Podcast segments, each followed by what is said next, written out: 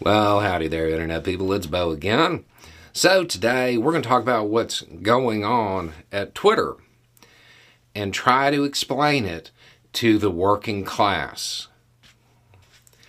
I have read a number of think pieces over the last few days that have uh, gone to great lengths to explain that it is bizarre or impossible to explain what's happening at Twitter to the working class because they just don't understand and they think it's so strange. Your boss is asking you to show up for work and you say no, and you're already making 125 grand a year. And when you say that to the working class, well, they just don't understand.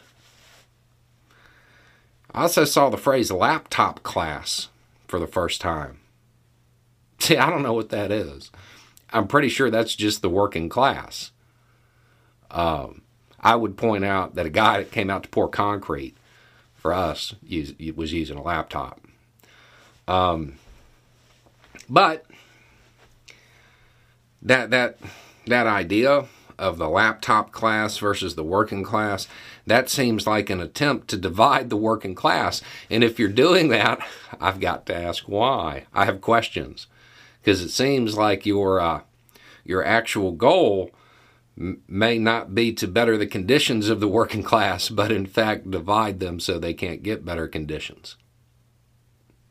So, since it is bizarre and impossible to explain what's happening at Twitter to the working class, allow me to give it a shot. You're a framer. You frame houses. You or your boss bid a job. You're going to build ranch style houses. They're 2,000 square foot each in a subdivision just outside of Atlanta.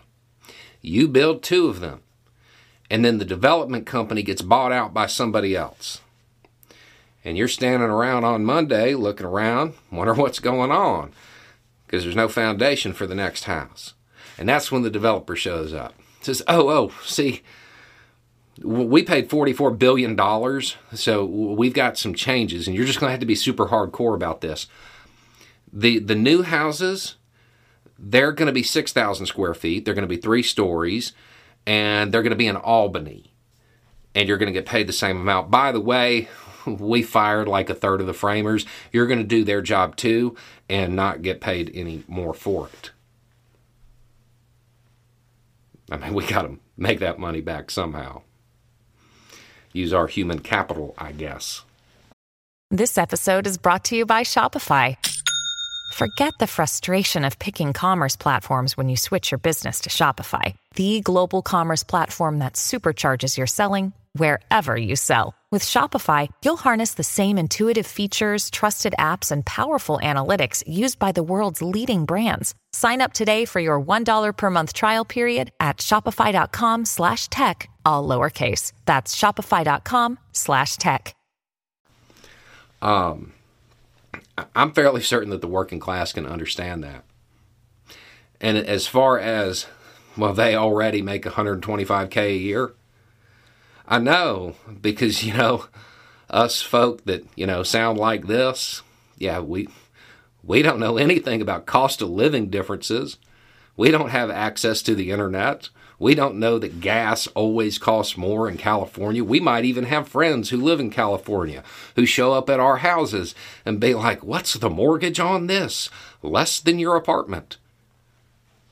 Th- these aren't hard concepts if you are part of the think piece crowd in, in, these magazines, before you talk about what the working class can't understand, maybe talk to the working class. Just because we talk slow doesn't mean we think slow. Anyway, it's just a thought. Y'all have a good day.